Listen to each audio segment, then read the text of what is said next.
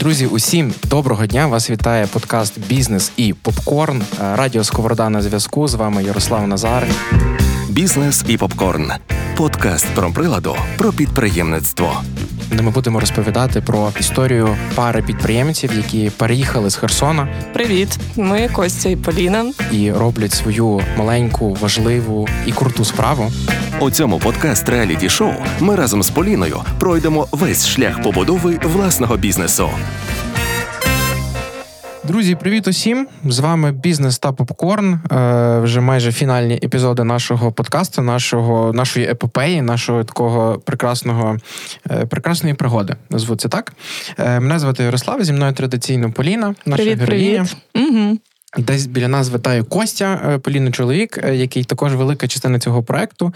Сьогодні ми вирішили поговорити про тему, яка стосується масштабування, мабуть, так скажу. Е, Багато ми говорили про це, що нам ми детальніше, детальніше, детальніше колись про це поговоримо. І сьогодні саме той день. І сьогодні саме той день, що ми в Києві, і будемо говорити з неймовірною експерткою в цьому питанні. І зараз поясню, чому. Мирослава, перше, привіт. Привіт. Е, Мирослава Козачук, власниця консалтингової компанії Franchise Group з офісами в Україні і в Казахстані. Компанія Мирослави е, в клієнтах має усі найбільші мережі е, в Україні, мабуть, які ви які ви знаєте: львівські, не львівські, київські, не київські. Вони є клієнтами. Е, Так само Мирослава авторка першої школи франчайзингу і ком'юніті Franchise Camp. Так, все вірно. А ще Так. ми маємо офіси в Узбекистані та Польщі. Узбекистан і Польщу я забув. От я- як так можна було? І ще в нас сьогодні є прекрасна книжка, я так розумію, Мирослава, твого авторства. Ми її, напевно, побачимо вже на фотографіях. Так? Е, ну- ну, це книжка авторства команди Group для нашого е, клієнта, мережу, для якого ми зараз будуємо універсум клінік. Вона називається франчайзний пакет. І я думаю, що ми сьогодні про неї будемо багато говорити, бо тут ключовий досвід і власне те, що має передаватися по франшизі, має бути в бізнесі, який хоче чи планує виходити для масштабування. Супер. Ну думаю, сьогодні ми багато з тем е, з цього піднімемо, бо як я вже казав, е, будемо говорити багато про те, як масштабувати цей бізнес, як воно має рухатися. І напевно, я б хотів, щоб ми е, почали з простого: чи кожен бізнес треба масштабувати? Який бізнес, який які бізнес далі найкраще лягають франшизу? Як Мгм. от, яка тут є, я не знаю, щоб не сказати е, золота карта, але як воно працює? Це моє улюблене питання. Чи кожен бізнес треба масштабувати? Масштабувати треба той бізнес, де власник цього хоче. Ось да це, м, Мгм. це, це напевно найголовніше. До нас, е, коли приходять клієнти, вони часто запитують нас: а наш бізнес взагалі можна масштабувати? Це насправді на ну ок питання, але ми завжди починаємо з власників. Чому? Тому що франчайзинг насправді це дуже величезна робота, і мало хто це розуміє. Е, Зараз ми вже досягли цього, мені здається, піку, коли франчайзинг це дуже модно. Всі хочуть створювати франшизу, всі хочуть купувати франшизу, ну бо це зрозуміло легше і гарантує певний успіх. Е, Але дуже важливо розуміти, що успіх франчайзної мережі він залежить не лише від нас, так як від компанії, яка не консультує, а створює франшизу, а потім продає, тобто шукає інвесторів і е, по факту будує мережу. Він дуже залежить від амбіцій власника, які потім е, умовно лягають в повсякденну роботу команди як окремого напрямку і там побудови департаменту франчайзингу і е, величезного такого шматка. Величезного операційної роботи, тому е, чи кожен бізнес може бути франшизою, так де власник цього хоче і розуміє, що франчайзинг це дуже гарний та дієвий інструмент для реалізації певних цілей, типу там не знаю, масштабування. Це в загальному красиво звучить так, але якщо ми хочемо з локального стати національним брендом, у нас є дуже класний кейс Франсуа та сімейної пекарні 2012 рік, коли ми придумали взагалі цю ідею, допомагали власникам, придумували ідею. Потім а, вони відкрили декілька об'єктів себе. Це дуже класно показало. А потім ми це почали масштабувати. Ми створили франшизу, десь місяців 9 ми її створювали. Тобто ходили на виробництві, писали всі ці процеси в кав'ярнях, і потім ми півроку її продавали. Сьогодні в них там разом з сімейною пекарнею десь 600 плюс об'єктів, де 20 власних, а все інше франчайзингове. Так, тобто, і де практично компанія, ну, по-моєму, перші 4 роки взагалі не мала власного сайту. Так, яка ціль в нас реалізована? Національний сьогодні бренд, лідер ринку, виключно за рахунок франчайзингу. Ну тому що франчайзинг був у фокусі. Тобто бренд, відсутність операційного управління, зниження вхідної ціни е, на сировину і за рахунок вступних внесків і додаткових фінансових платежів. Це дуже гарні можливості побудови сильної операційної внутрішньої команди, топ-менеджменту, структури, впровадження crm системи і умовно ряду показників, які важливі для компанії. Тобто компанія будь-яка, яка впроваджує франчайзинг, правильно? Важливо, правильно. uh Це X10 росту завжди. Просто завжди. Ось ми кожен кейс. Ми така, знаєте, по факту, у нас нещодавно один відомий підприємець дуже в Україні порівняв стартап-студію. Він каже: до вас приходять люди з амбіції, а виходять з великими мережами. Іноді юнікорнами. Іноді головним болем. Е, ну так, тому що відповідати за великий, за дуже великий бізнес, коли в тебе. 500, 400, 300 об'єктів по всій країні, особливо в нинішній час, це величезна відповідальність. Факт. Це величезна відповідальність. Подкаст Бізнес і попкорн фінансується коштом гранту Державного департаменту США. Думки, результати та висновки, висловлені тут, належать авторам і не обов'язково відображають позицію Державного департаменту США. Мирослава, чесно, дуже багато питань відразу виникло вже після після цього, але я думаю, що щоб нашим слухачам було зрозуміліше, mm-hmm. давайте розберемо зараз франшизу, як вони. Ми почали з того, що все залежить від власника, власників, так тобто вони є пункт номер один. Давайте пункт номер два. От власники хочуть, власники бачать, розуміють, для чого їм це треба. Та тобто вони хочуть цей стартап перетворити в юнікорн, вийти на національний масштаб. Окей, mm-hmm. як е, ти, твоя агенція, твоя команда, які ваші наступні кроки? Тому що ти також згадала дуже дуже багато управлінської частини, і я там вже і почув і про метрики, і так, формулювання так. росту. Угу. Тобто, це і ти навіть за сайт згадав. Тобто це вже такий дуже великий комплекс насправді робіт. Да, от розкажи ваш крок два, власник такий, або власники такі. Угу. Ми раді. Е, це відбувається наступним чином. Тобто, приходять до нас власники, ми розуміємо, що ми з ними зможемо працювати, що в них є амбіція не просто заробити е, чи зробити на цьому гроші, а що вони дійсно готові будувати команду, розвиватися по франчайзному. Окей, наступним кроком завжди є стратегічна сесія, яку проводжу я. Стратегічна сесія по франчайзингу. Це важливо, це окремий напрям. Вона займає в нас цілий день. і проводжу я зі своїм топ-менеджментом відповідно для власника і його топ-менеджменту. Ми проводимо разом цілий день, як правило, в них в офісі, на виробництві, на підприємстві, спілкуючись з усіма людьми, які займають ключові посади і розуміючи реальні питання, які там виникають. Тобто не то, що розповідають в кабінетах, а то, що відбувається в бізнесі в реаліях. Ми визначаємо завжди цілі франчайзингу. Умовно таке питання всі, хто нас слухають, можуть собі задавати, е, яка ціль мого бізнесу і як франчайзинг допомагає цю ціль нам реалізовувати. Ось якщо ми розуміємо, так що в нас є певна ціль. Ми uh-huh. хочемо стати національним лідером, ми хочемо відкрити тисячу підприємств, ми хочемо вийти на міжнародний ринок. Ми хочемо, ось ми багато чого хочемо, і розуміємо, що франчайзинг нам у цьому допомагає. Ми розбираємо. Цілі для компанії, для власників, для франчайзі. Потім ми визначаємо обов'язково завжди в цей день, з яким форматом франшизи ми будемо рухатись. Формат, ну так, якщо так дуже просто, це е, квадратура, кількість команди і асортиментна матриця товарів, послуг незалежно. Ми розуміємо формати. Так вони нам. Принципово дуже важливі для того, щоб розуміти, чи можемо виконати е, і за який період часу стратегію нашого франчайзингу. Умовно, щоб це простими словами, так дивіться, ми, наприклад, хочемо. Приходить клієнт, каже, ми хочемо. Там 500 об'єктів по там території України. Ми всі прекрасно розуміємо нашу географію, скільки в нас міст мільйонників, міст там обласних центрів 300 тисяч, 50, 100 і більше. І ми розуміємо, що якщо це інвестиції е, в цей формат, з яким вони до нас прийшли, там 300 тисяч доларів, то ми 500 не зробимо. Ну це очевидно. Так, перше, це цільова аудиторія з точки зору там кінцевого гостя, споживача, клієнта. Друге, це інвестор, якого ми там, наприклад, зрозуміло в мільйонниках знайдемо, в обласних центрах знайдемо, але в Бердичеві чи Шепетівці, напевно, навряд чи. Е, тому дуже важливе питання ось цих форматів. Ми їх визначаємо. Потім ми прораховуємо фінансові моделі, прикидаємо в цей день. Прям не прораховуємо, але прикидаємо, скільки може коштувати формат 1, квадратура 50 квадратів, формат 2, там 100, формат 3, 200, 250, Що там буде продаватись? Яка кількість людей потрібна? Ну в середньому ми ж дуже добре розуміємо ринок, тому ми плюс-мінус вже розуміємо ціни, скільки там ремонт буде, які будуть заробітні плати, і ми розуміємо вхідний поріг інвестицій. Так, тобто ми вже після цього можемо визначати вид нашої франшизи, е, нашої бізнес-моделі. Тут ми розуміємо, на чому ми будемо заробляти. Так, якщо в нас, наприклад, збутовий франчайзинг, чи в нас сервісний франчайзинг, чи класичний діловий, чи виробничий, одразу зрозуміло, е, що ми маємо передавати і на чому ми будемо заробляти. Після цього ми. Завжди е, рухаємося це все тільки в перший день. Це у стратегічна сесія, але я думаю, для нас тих, хто нас слухає, буде корисно навіть для себе це умовно пропрацьовувати. Потім ми е, завжди. Маємо визначити нашого головного клієнта. Це людина, яка буде купувати нашу франшизу. Тому що більшість, до речі, компаній, така класична помилка. Приходять до нас і кажуть, слухайте, боже, в нас там 10, 20, 30 запитів в інстаграм, все нас хочуть купити, класика жанру.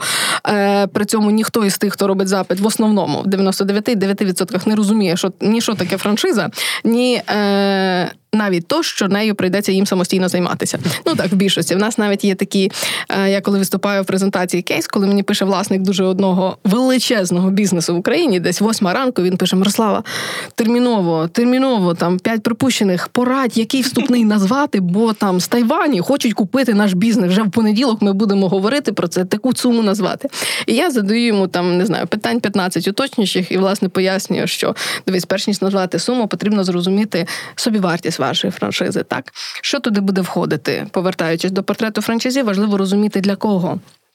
Ми цей продукт готуємо, і хто буде нашим франчайзі. Тобто не людина, яка нам написала в Директ, а людину, яку ми хочемо бачити амбасадором нашого бренду. Так, тобто, це мають бути спільні цінності, це має бути людина, яка не заплашає наш проект. Так, тобто, це ну, по факту топ-менеджер. По а. факту, да, репути... це величезне репутаційне питання.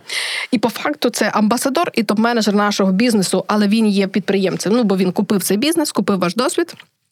І операційно класно е, ним керує. Тому ми визначаємо е, портрет нашого ідеального франчайзі, і після цього ми створюємо для нього цінність. Ми розмираємо в нас. Я в 2015 році закінчила Стокгольмську бізнес-школу і звідти привезла таку дуже раджу вам всім е, унікальний інструмент бізнес-модель Олександра Остервальдера, е, канва бізнес-моделі. Mm-hmm. І ми по ньому розбираємо бізнес-модель класичну, ну тобто бізнесу. Е, де там ну є ціннісна пропозиція і клієнт, і потім весь цей бізнес, тобто уявіть, ось всі, хто розуміє, всі ці 9 квадратиків стають одиницею продукту, і ми його розбираємо для франчайзі. Коли весь бізнес це продукт, ось ця книга якраз е, це продукт. Тобто тут є все: фінанси, концепція, управління, логістика, партнерство, управління мережею, обслуговування, виробництво в залежності знову таки від виду бізнесу, і є клієнт. І далі ми пропрацьовуємо через які канали, коли вже знаємо, хто в нас е, хто портрет, через які канали ми цю франшизу будемо просувати, як ми будемо будувати взаємостосунки з нашим франчайзі, яку ціннісну пропозицію ми для нього створюємо, і це власне вступний внесок. Так, тому що е, тут теж так цікаво. Більшість компаній, які виходять на ринок франчайзингу, вони що роблять? Заходять там на сайт в каталог франшиз, дивляться, о, в них скільки вступний внесок, о, і в нас так буде. Не розуміючи, що як мінімум потрібно порахувати собі вартість. Ну тому що в нас напевно така золота класика. Проекти, які виходять від нас, від франчайз груп, завжди коштують дорого на ринку але й одразу продаються. Ну тому що ми довго працюємо над франшизою, приблизно 6-9 місяців. Але за цей період часу ми створюємо цінність таку, що навіть якщо це абсолютно новий проект. Ось, наприклад, як Універсум Клінік, можемо потім цей кейс розглянути. Е, першу франшизу ми продали з вступним внеском за 70 тисяч доларів тільки вступний внесок і ще інвестиції. Це їхня перша франшиза, але вони майже рік працювали над тим, щоб це скільки коштувало. А може бути проект, який на ринку ну умовно 10 років, але його франшиза може коштувати 10 тисяч доларів. Ну тому що все, що туди входить, тобто досвід, який передається франшизі, е, він набагато менший ніж той, що дає компанія, яка дійсно над цим е, пропрацювала. Тому ми дуже глибоко пропрацьовуємо ціннісну пропозицію для франчайзі, розуміємо її собі вартість і вже даємо розуміння. Е, скільки команді ще потрібно зробити роботи паралельно з нами? Бо ми такі, знаєте, люди, які застрибують в човен до компанії клієнта і стаємо внутрішньою командою, тому що ми разом будемо жити декілька років. Ось поки ми мережу не побудуємо, ми умовно не підемо. Тому е, для нас дуже важливо, щоб команда працювала разом з нами. Ми не консультанти, бо часто ринок на нас може негативно впливати. Що консультанти це і люди, які ну прийшли, розказали, як робити, і звалили. Так, тобто, ми люди, які разом створюють стратегію, ручками це все створюємо самостійно, а потім продаємо. На е, наші клієнти вже запускають ці франшизи. І ось, повертаючись до цінної пропозиції, пропрацьовуємо ціннісну пропозицію, розуміємо, чи є в компанії ось це дуже важливе ключовий ресурс, тобто умовно щось, що після продажу франшизи залишиться у франчайзера, того, хто франшизу продає. В збутовому франчайзингу, наприклад, це коли продається бізнес-модель по збуту продукції, яка виготовляється. Це виробництво. Так, умовно, знов таки, давайте приклад Франсуа, сімейної пекарні. Вони в кривому розі два виробництва, е, тобто два великих виробництва, кожне в середньому там по 2 мільйони доларів буде коштувати. Ну, якщо ви відкриваєте сімейну пекарню чи Франсуа, так яке коштує там 25-30, в залежності від формату і приміщення тисяч доларів, ви не будете копіювати виробництво, яке ви виготовляє 100 плюс позиції SKU. Ну не будете, бо це дуже дорого. Вам дуже зручно, вам товар, е, продукцію постійно провозять, гарантовані поставки. Стартап-команди приїжджають, вас е, запускають, персонал навчають, crm системку поставили. Все собі ви собі відкрилися прекрасно е, працюєте, заробляєте. Умовно і ключову діяльність, тому що всі забувають, що коли з'являється франшиза, народ думає. Е, що е, ось вона з'явилася, все, черга вибудувалась. Всі забувають про три ключові, навіть чотири функції франчайзингу. Франшизу треба рекламувати, потім її треба продавати, потім її треба запускати дуже якісно, бо це дуже велике репутаційне питання. І сапорт е, від, від персональний менеджер, сапорт контролю та якості. Ось чотири ключові функції, і це цілий департамент, відділ, потім департамент, який з'являється в кожній компанії, яка ставить для себе франчайзинг у фокус. Ну і розуміє, що вона буде дуже активно розвиватися через франчайзинг. Ось це перший день. Ось в цей перший день ми це пропрацьовуємо, визначаємо. Іноді потрібно два дні, комусь три, але ми визначаємо, закладаємо основу. А далі, е, якщо коротко по класиці, півроку це то, що розтягує робота. Ми прораховуємо фінансову модель е, в режимі такого динамічного калькулятора зі вступними внесками, роялті в кого є маркетингом платежами під всі формати, що uh-huh. ми придумали, тестимо одразу. Тобто ми розуміємо, ми попали чи ми трошечки не попали. Якщо не попали, то десь підкориговуємо, розуміючи ну географію, розумієте. Тобто в ті міста, куди ми намітили, ми розуміємо, що це буде задорого, тому коригуємо наш план. У Нас вже ж була написана умовно, завжди пишемо стратегію, що ми робимо на кожен рік. Коли є стратегія на кожен рік, зрозуміло, що робити кожен тиждень, умовно чи кожен місяць. Прораховуємо фінансову модель. Паралельно ми робимо МКС маркетингову комунікаційну стратегію франшизи. Тобто ми м, розуміємо вже цінність нашої нашого, нашої франшизи, не бренду франшизи. Йдемо з цими дослідженнями, які ми сформували таку базу в ринок до наших інвесторів, до наших франшизі, якими умовно забудовані Київ, Одеса, Львів і ще багато різних маленьких міст, які постійно, тобто в нас вже багато таких серійних франшизі, які постійно купують у нас проекти, які нові з'являються. Ну ось реально можна перечисляти від Подолу до, до лівого берега. І ми йдемо до них і кажемо: у нас новий проект. Вони хочуть це включати. Це буде входити вступний внесок, такі цифри, ось така підтримка, і вони відразу дають нам фідбек. Цього їм достатньо чи вже недостатньо. І ми знаєте, умовно самі себе краш-тестимо. Тобто ми щось придумали, але ж е, це завжди гіпотеза при тому, що ми маємо великий досвід, ми розуміємо, що це завжди гіпотеза, тому що кожного разу, як я сказав, ми починаємо спочатку з абсолютно новим бізнесом, сферою, в якій іноді нам самим приходиться дуже глибоко розбиратися чи залучати зовнішніх експертів. Коротше, пішли в ринок, опитали десь 30, 20, 30 інвесторів. Вони дали нам фідбек. Ми з цим фідбеком повернулися. І ось на цьому етапі починається опис бізнес-процесів. Ну так уже глибоко з формуванням пропозиції, яка має йти для франчайзі. Франчайз, тобто опис франчайзного пакету, розробка договору франчайзингу, договору ліцензійного на передачу торгової марки і договору NDA, це про намір і конфіденційність. І е, в кінці, в самому кінці, ми розробляємо лендинг та презентацію для того, вже щоб ринок виходити. Умовно, ось цей період часу ще раз фінансова модель, маркетингова комунікаційна стратегія, юридичний пакет договорів франчайзингу, франчайзинговий пакет лендинг і презентація займають приблизно 6 місяців глибокої роботи команди нашої та команди команди нашого клієнта. І після цього, коли в нас вже це все розроблено.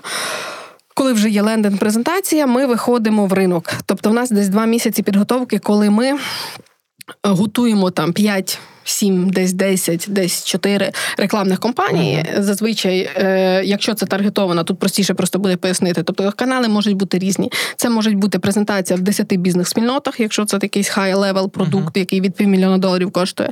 Якщо це там 200-300 до 200-300 тисяч доларів, то це буде скоріш за все запуск таргетованої реклами. Ми запускаємо там умовно 5-10, крутимо її два тижні, е, дивимось, що працює. Потім залишаємо 2-3, які в середньому в місяць генерують нам ну, 180-214, ось такий діапазон на кожен проект, який ми розвиваємо, uh-huh. лідів. Е, конверсія в угоди, тобто в підписання. Е, півтора відсотка, середня тривалість угоди десь три місяці. uh Тобто буває і місяць, Зараз вже буває і місяць. Зараз, до речі, дуже активно інвестори, інвестори, франчайзі, ну умовно, підприємці себе ведуть. Прямо такі вони вже впевнені і впевнені і не чекають. Не чекають, що все, що що війна швидко закінчиться, чи що там прилетить, не прилетить. Люди, ті, хто визначили, що вони хочуть жити і продовжувати в Україні, вони вже відкриваються. Тому що там 22-й, наприклад, для нас був дуже важкий. Ми дуже багато працювали, але закрили щось 10 чи 15 угод. Не пам'ятаю, ну ось такий діапазон. Коли раніше в 21-му, наприклад, ми в місяць там 10-12 закривали 15. в минулому році було за весь рік. Ну після травня, коли ми повернулися в цьому році, в 23-му, і зараз дуже дуже умовно активні інвестори франчайзі.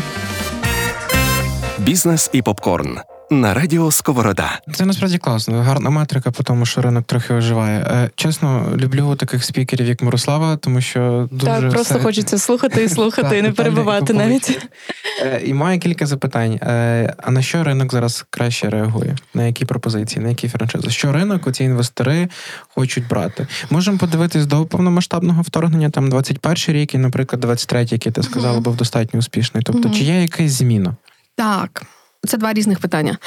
Якщо дивитися на те, що хочуть інвестори зараз, то вони хочуть, ну, умовно, бізнеси, які окуповуються, ну завжди насправді хотіли. Але зараз більш критичніше, що бізнеси окуповувалися до двох років.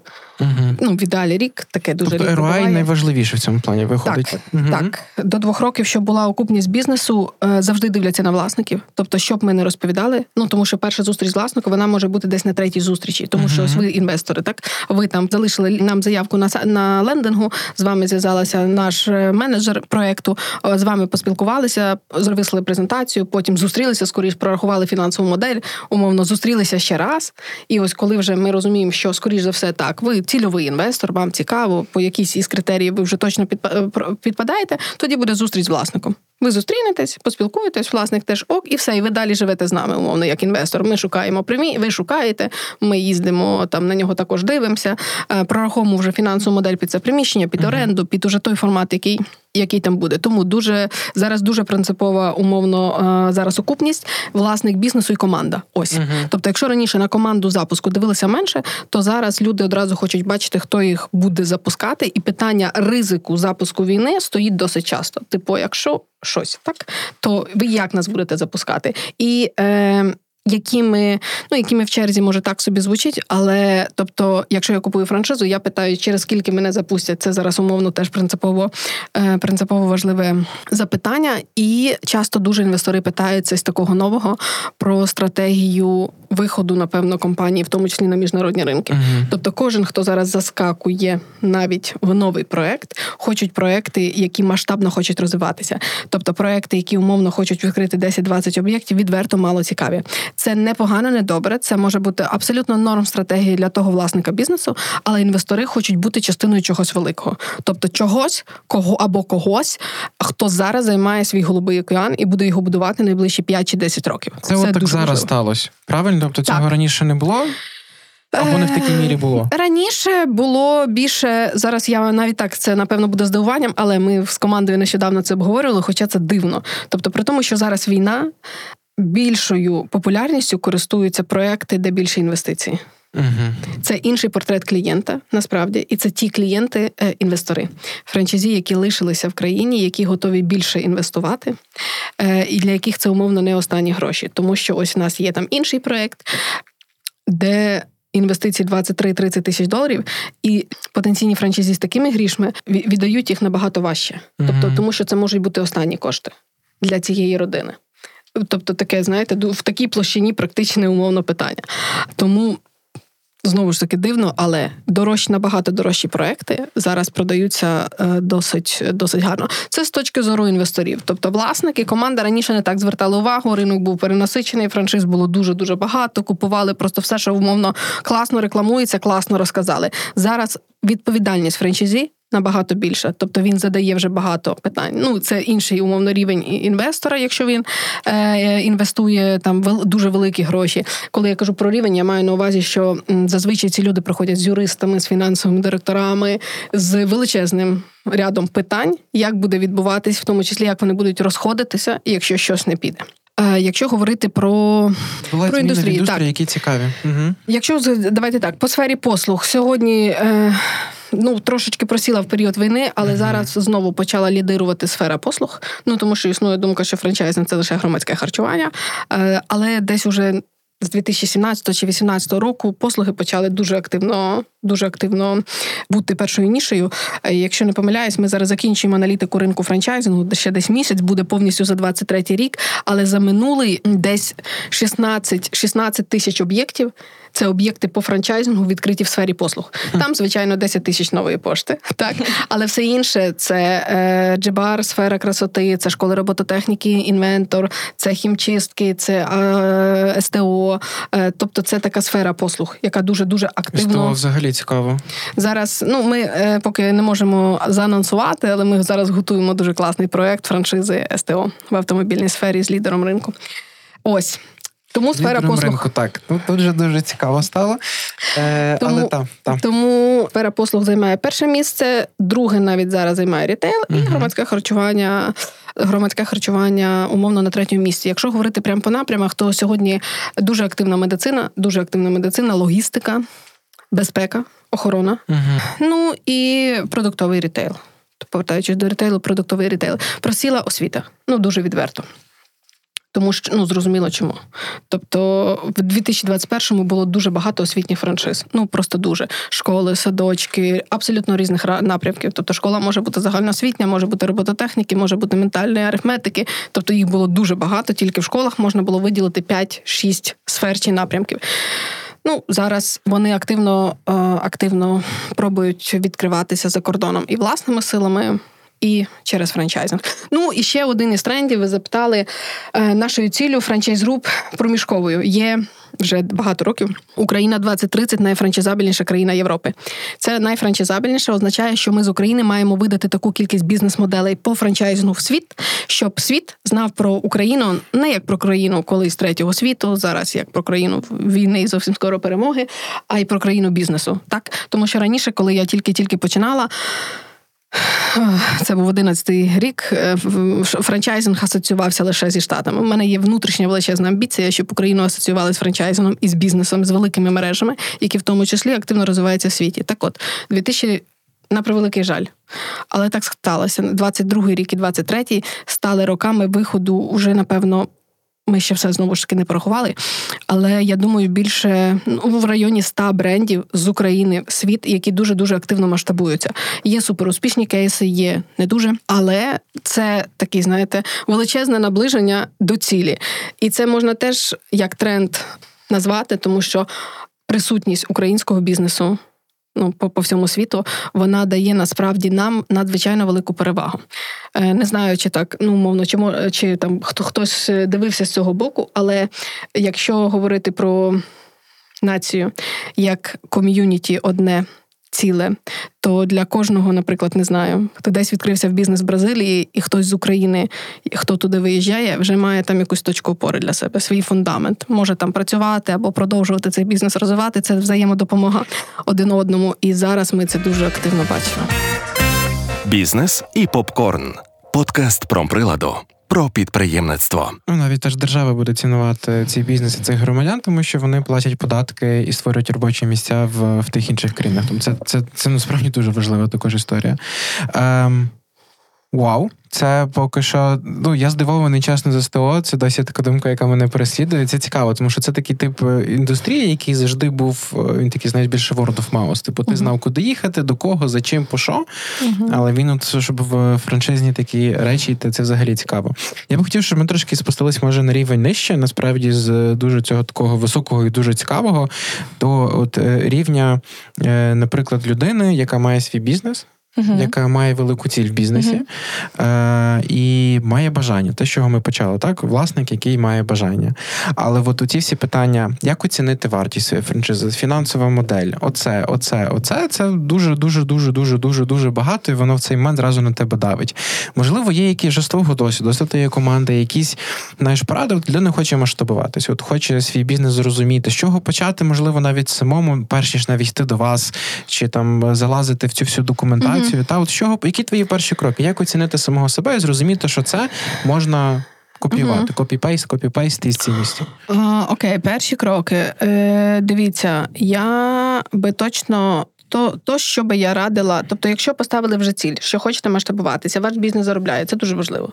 Ну тобто, бо коли бізнес не заробляє, ви хочете масштабуватись для франчайзну це нерелевантна історія. Тобто цей бізнес точно має заробляти. І в ідеалі насправді, що він пропрацював більше двох років. Угу. Ось ми Дуже надіємо, що війна скоро закінчиться, і ми актуалізуємо нашу роботу по закону законопроекту, потім закону про франчайзинг. uh І ось ми хочемо, щоб це був один із пунктів, щоб бізнес, який йде у франшизу, продає комусь свій досвід, щоб він пропрацював хоча б два роки. Ми вважаємо, що це і багато з ринку таких класних франчайзерів теж вважають, що це чесно. Ну тому що е, на ринку був є певний період часу люди, які вчора створилися, а завтра франшизу продали. Досвіду в них немає, і потім, відповідно, вони тільки негативно впливають.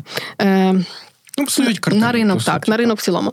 Так, тому е, коли ви точно вже зрозуміли, знаєте, що так, все, ви хочете, у вас там працюючий бізнес, ви заробляєте. Е, що потрібно зробити? Е, Точно потрібно сходити е, в консалтинговій компанії, бажано хоча б в три, поспілкуватись з усіма, зробити для себе експертну думку і це точно дасть глибше розуміння, що має бути і як має бути. Тобто, ну це, це, це мінімум, так тому що ви таким чином глибше глибше поглинетесь в ну, в саму тематику. Потім я би дуже радила. Тобто, ви можете вже вибрати консультанта для себе, ну стратегічного партнера-консультанта.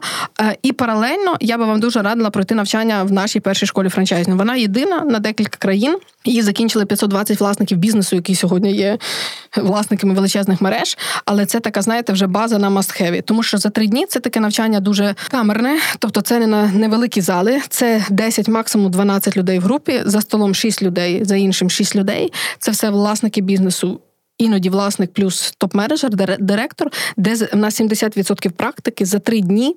Знову ж таки, перший день цілий я, де ми розбираємо з кожним бізнесом в груповій динаміці. Приблизно 4 десь з половиною години в перший день ми працюємо. Тобто є трошки відна частина, умовно, завдання, приклади, раз, два, три, і погнали далі самі. Береться один кейс всередині цього стола, будь-який бізнес, ну, тобто бізнес реальної людини, і інші там 5 чи 6 людей його розбирають по тих параметрах, які їм задали. І це просто надзвичайно фантастична можливість можливість отримати фідбек на свій бізнес і протестити. Потім в іншому завданні буде інший бізнес, зрозуміти, що вкладав ти, з чим ти прийшов, як змінилися твої думки, це відслідкувати. Подивитися, що дають інші. А в нас ще часто там не знаю, умовно львівська майстерня шоколаду, там в якомусь наборі вчилась, при тому, що вже багато років е, франчайзинг розвивала. Розетка вчилась, при тому, що франчайзинг розвивала.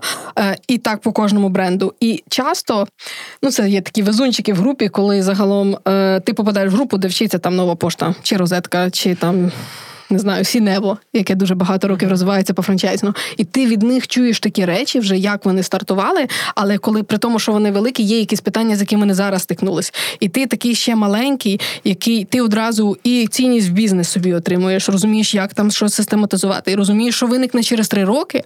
Тому ти це вже закладаєш на старті, щоб не повторити ті помилки. Які будуть потім, і це ще додатково всі це відмічають нам просто всі, що ти вчишся ще на чужому досвіді. Е, Паралельно, тобто після школи точно буде розуміння всього, що я ось говорила про перший день стратегічної сесії, є розуміння. Е, Ну а далі є лише два варіанти. Насправді, якщо у вас є внутрішня команда. А це має бути фінансист, не просто фінансист, не бухгалтер, фінансист, який вміє моделювати, саме моделювати фінансові моделі. Ви можете робити, якщо він є внутрішніми силами, абсолютно. Тобто, в нас є клієнти, яких ми консультуємо, даємо їм ну, задачі вектор, вони самостійно це роблять. Е, або ви звертаєтесь до консультанта. Юрисдикцію я би рада радила робити тільки з консультантом, ну і відверто тільки з тим, хто франшизи продає.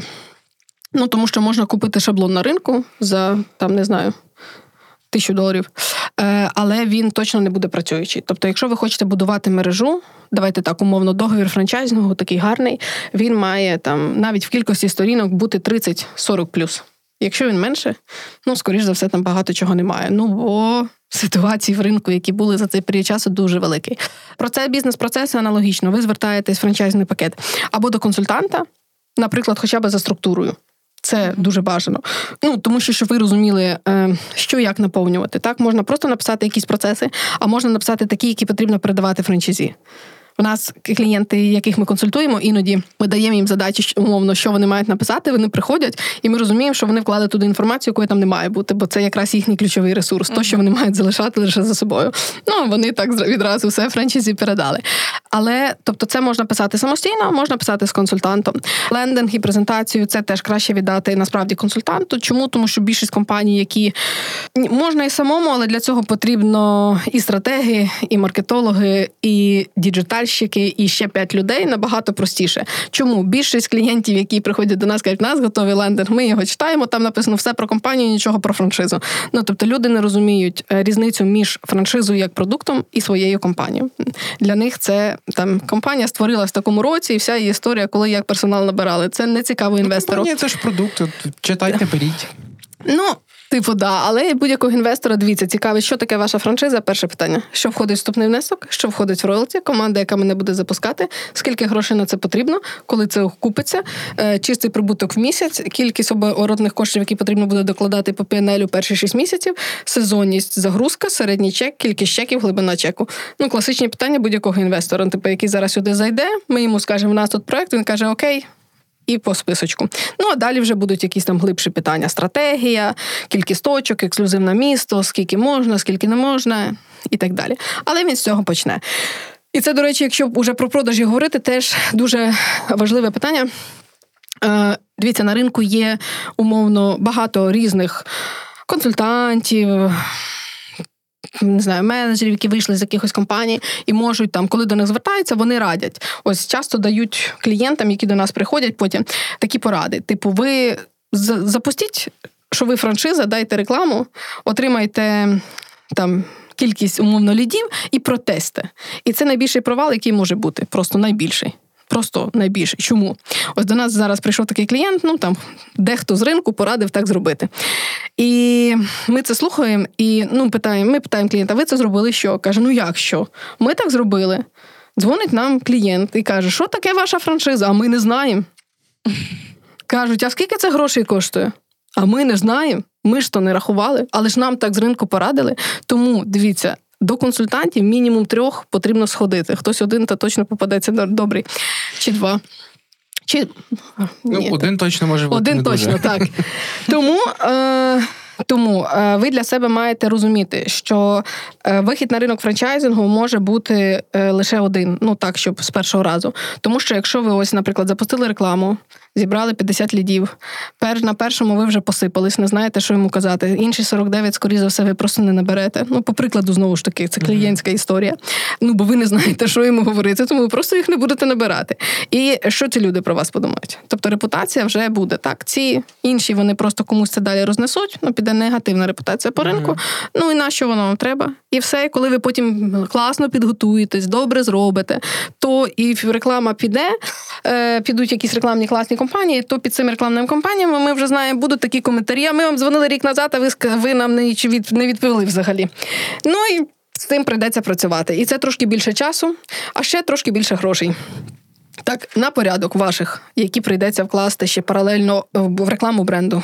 Ось е, тому тут дуже важливо щоб це було осмислене таке свідоме свідоме рішення, і ви розуміли, будь ласка, всі, що франчайзинг це не лівою ногою. Франчайзинг це окремий напрям вашого бізнесу, і що франшиза самий дорогий продукт вашої компанії. Якщо ви бачите в ній для своєї компанії потенціал, то зробіть все, щоб е, ви були best of the best на своєму ринку і на ринку франчайзингу, бо будете конкурувати ще приблизно 6 600 компаній, які на ринку є.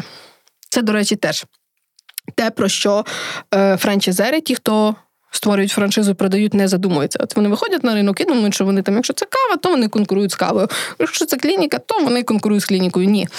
Ну, частково так, але. Вони конкурують з усіма франшизами, які є на ринку, тому що в нас відсотків 30 інвесторів це люди, які кажуть, ну ми хочемо рентабельність там певно X Ось все, що підпадає в цю рентабельність і окупність там, ну зрозуміло, до двох років, чи комусь до року, чи в інвестиціях по розі. Ось ви з тими бізнесами і конкуруєте, а їх достатньо багато. По суті, за увагу інвесторів, яких не так є багато, відповідно, які мають конкретні показники, Зараз які вони так. хочуть мати від бізнесу. Зараз точно так. Подкаст реаліті шоу Бізнес і попкорн. Полін, ну як воно? Та є що сказати. Просто е, ти не питав і тому не знаєш, е, що взагалі-то у нас був е, франшизний проєкт Простір Кофі. Воу-воу-воу, так. І досвід такий собі. Це в Херсоні було, це локально, бо ми з Херсона, і ми вирішили, що ми вже готові до цього. Я зараз буду говорити це зі сторони Поліни, так яка ще тоді в Херсоні мала е, нецікаве життя, грала в театрі. Так е, цим займався Костя і наш партнер. Ось і якось вони вирішили. Я не думаю, нам не було два роки. Нам був рік з чимось, і от ми вирішили, що ми вже готові.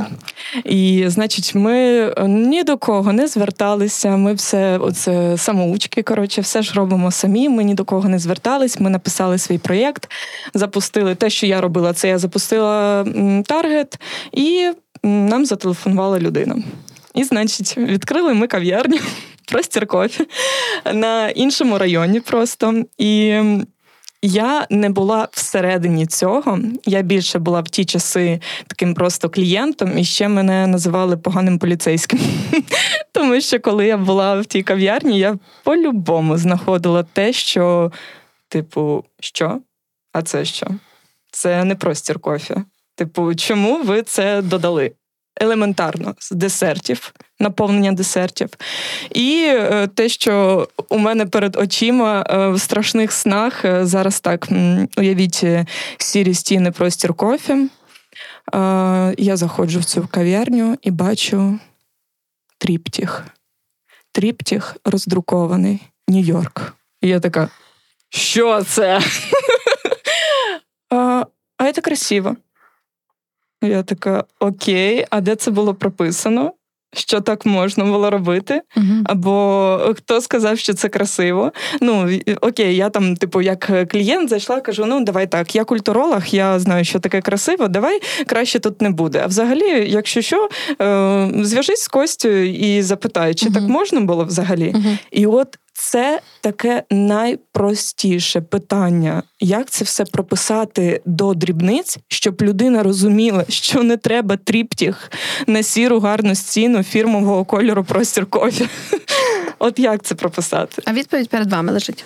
О, нам пощастило. Ми з Ярославом і з командою бачимо це. У нас будуть фотографії. Так, у нас будуть фотографії, так. І я голодними очима дивлюсь на цю книгу, як тільки я її побачила. Дуже цікаво. Ну, Дуже от. відверто. Тобто я створила компанію у 2012 році. Ми ну тоді вже писали умовно процеси, але то, що ми робимо зараз, дивіться, це рівень. Ми є представниками комерційної служби штатів при міністерстві торгівлі штатів. Я це правильно вигорила. І до війни ми возили українські делегації підприємців на виставки франчайзингу в Нью-Йорку. Коли ми їм показували це, є така е, асоціація франчайзингу, Franchise Association, в, заснована в 1961 по-моєму році в штаб-квартирою в Нью-Йорку. І коли ми показували їхніх представникам, і там віце-президенту Папа Джонс, ми його колись в Україну привозили ось ці книжки. Він не вірив, що це українські проекти. Тобто, в нас в кожному проєкті є така книжка. Ну, умовно, книжка, я зараз кажу книжка. Взагалі це френчбук, де є е, посібник по концепції, посібник з відкриття, посібник з маркетингу, посібник з персоналу, з обслуговування, з управління і в цьому по роботі в мережі. Кожен з яких дуже детально описує структуру роботи там від А до Я, така біблія бізнесу. І такі книжки є в Макдональдсу. Їх три. Вони такої самої приблизно товщини, тільки три. Тобто, умовно, там прописано, ось щоб не було таких ситуацій. Тут угу. прописано, як прибирати вбиральну по часовій стрілці, звідки починається, скільки Супер. на це є хвилин, Все яким потрібно. засобом їх є два чи три на вибір, не більше. Ну, бо коли є більше, умовно, то є завжди фантазія, mm-hmm. коли ти можеш це обирати. Тому є технологія, як це прописувати. Ось тому я і раджу. Тобто, так можна прийти за структурою, за консультуванням. Mm-hmm. Це не буде там дуже дуже дорого, а можна замовити. Це uh-huh. і це буде, але це все одно писатиметься разом з командою. Тобто ця книга Френчбук завжди пишеться з командою клієнта. Ми це робимо наступним чином. У нас над проектом працює десь 13, умовно людей за весь період, іноді 15 за весь період часу. Ми виїжджаємо на об'єкт і пишемо на об'єкті. Тобто, ви нам в кабінеті можете розказати, як у вас все класненьке. Ми сядемо в кав'ярні. Один тиждень, потім другий, в інші дні, в різні дні, коли будуть працювати різні люди, опишемо те, що дійсно працює, uh-huh. і потім покажемо вам, як працює. Ви скажете, як зазвичай, та не може бути такого в нас це в сенсі. Uh-huh. І потім е, ось і є, і це і є наша задача, що ми м, доведемо, ми дамо фідбек вам, і у вас буде можливість довести це до ідеалу ще перед тим, як ви вийдете на ринок. Супер. Це є задача бізнес-процесів.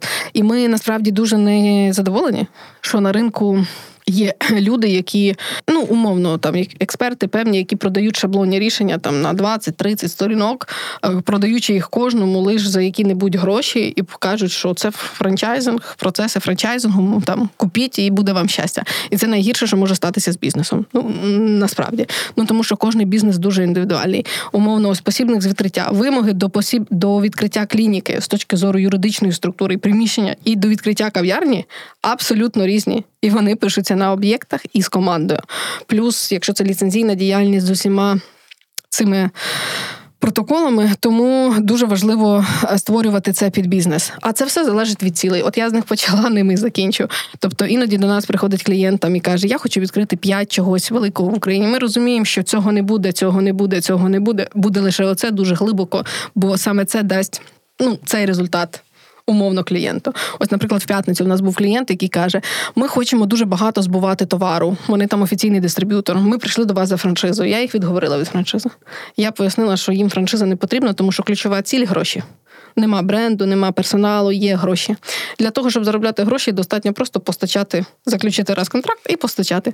І він сидить на зустрічі і каже: Ви перша людина, консультант, яка мене відговорила від продажу своїх послуг. Це як Костя говорить е, всім: не відкривайте кав'ярню. Він говорить одразу так: що хочеться почати консультацію, ніколи не відкривайте кав'ярню. Ось так. Ну чому? Ну, Ти зрозуміло, що це з долою гумору, але є таке. Долучайся до спільноти підприємців та виводь свою справу на новий рівень разом із фондом Промприлад. Навчальні програми, менторська підтримка, нетворкінгові події та інші актуальні можливості. Шукай на сторінках промприладу у Фейсбуці та Інстаграмі. Якщо чесно, дуже радий, що ми сьогодні про франшизу поговорили що це не просто крок, це стрибок для бізнесу, і так. до нього треба так і ставитись, як до стрибка. Так. І, можливо, не в прірву, можливо, так, щоб летіти далі. І щоб це не було прірва, треба до цього готуватись. Так. І що, мабуть, найважливіше, те, що. З, з тої розмови, яку ми мали, і всі ті процеси, які входять загалом в от, франчайзинг як структуру, виглядає так, що в нас дуже часто сприймають це як, е, знаєте, продати автівку на авторія, uh-huh. чи щось на uh-huh. Prom.ua, чи на OLX. Та просто виставляю щось на продаж, описую. Ну, воно таке, то знаєте, не, не бите, намальоване гаражне зберігання. Uh-huh. А по факту ми. Торгуємо, ми не торгуємо, ми передаємо в користування комусь ідею, репутацію, дух, яку ми маємо вести, драйвити, тримати це в вуздечках, щоб воно так і працювало. І от приклад з Макдональдсом у вас є два або три максимум миючих засоби для вбиральні на вибір. І це все має бути в деталях. І це такий ну, 6-9 місяців. Вау!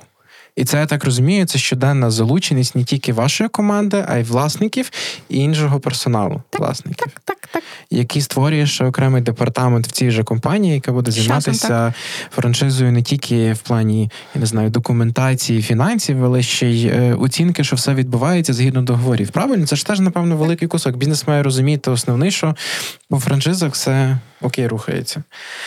Так, так, саме так. І два роки. Це мені теж сподобалося. Ну тому у мене є час ще подумати, так. так? Тому що спільному скільки? Сім місяців. Сім місяців. Це простір кофі вже п'ятий рік.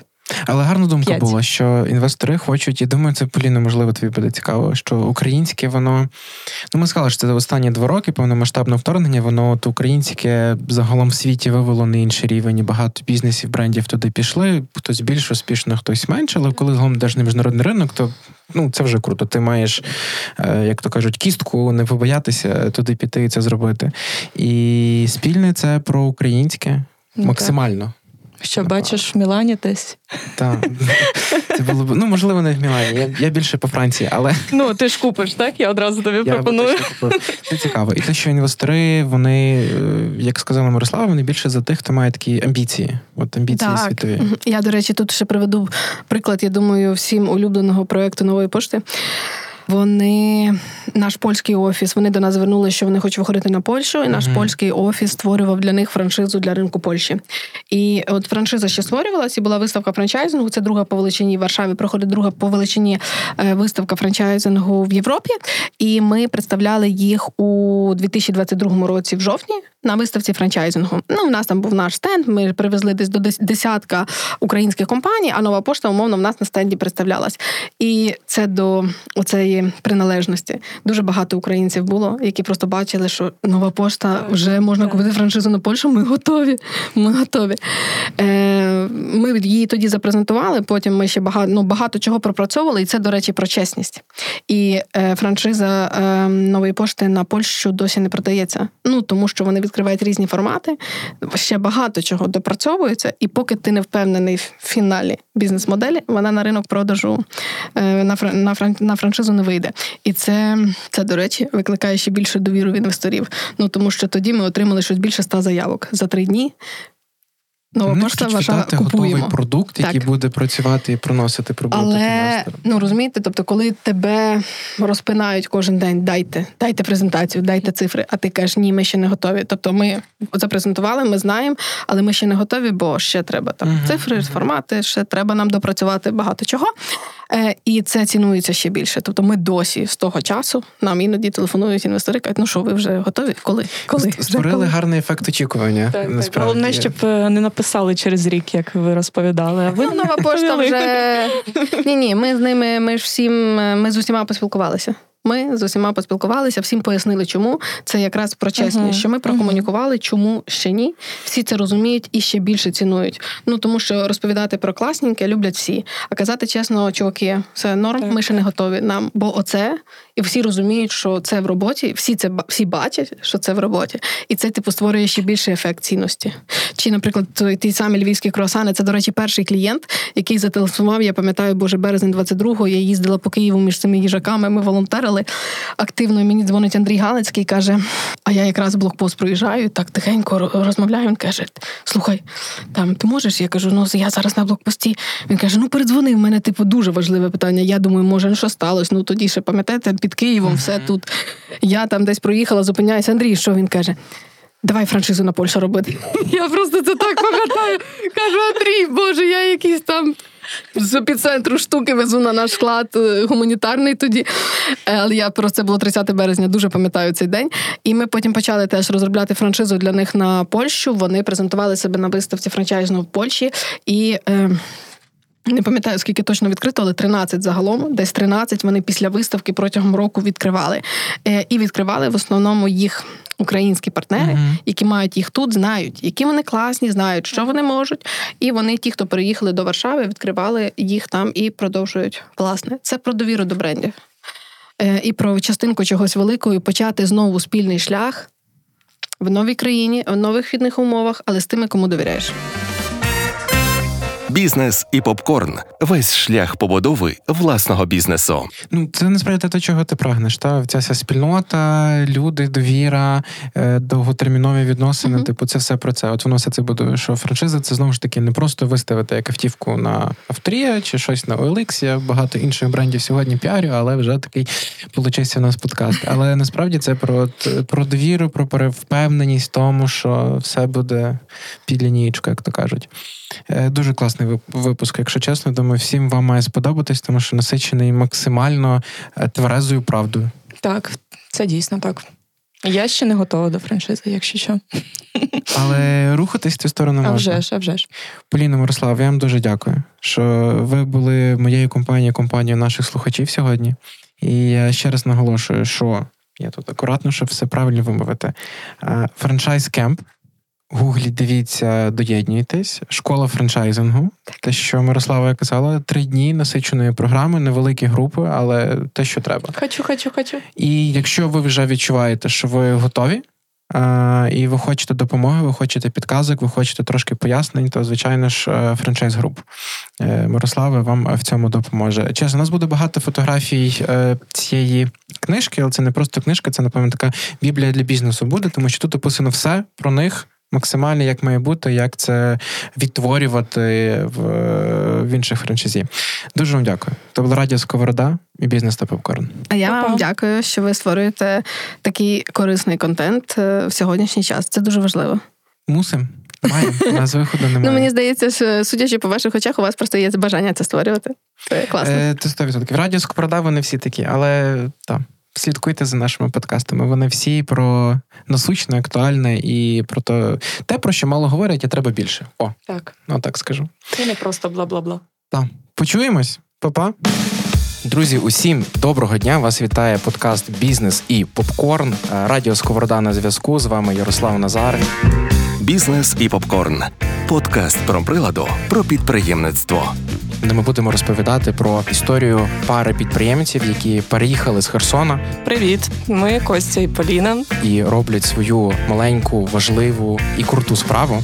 У цьому подкаст реаліті шоу ми разом з Поліною пройдемо весь шлях побудови власного бізнесу.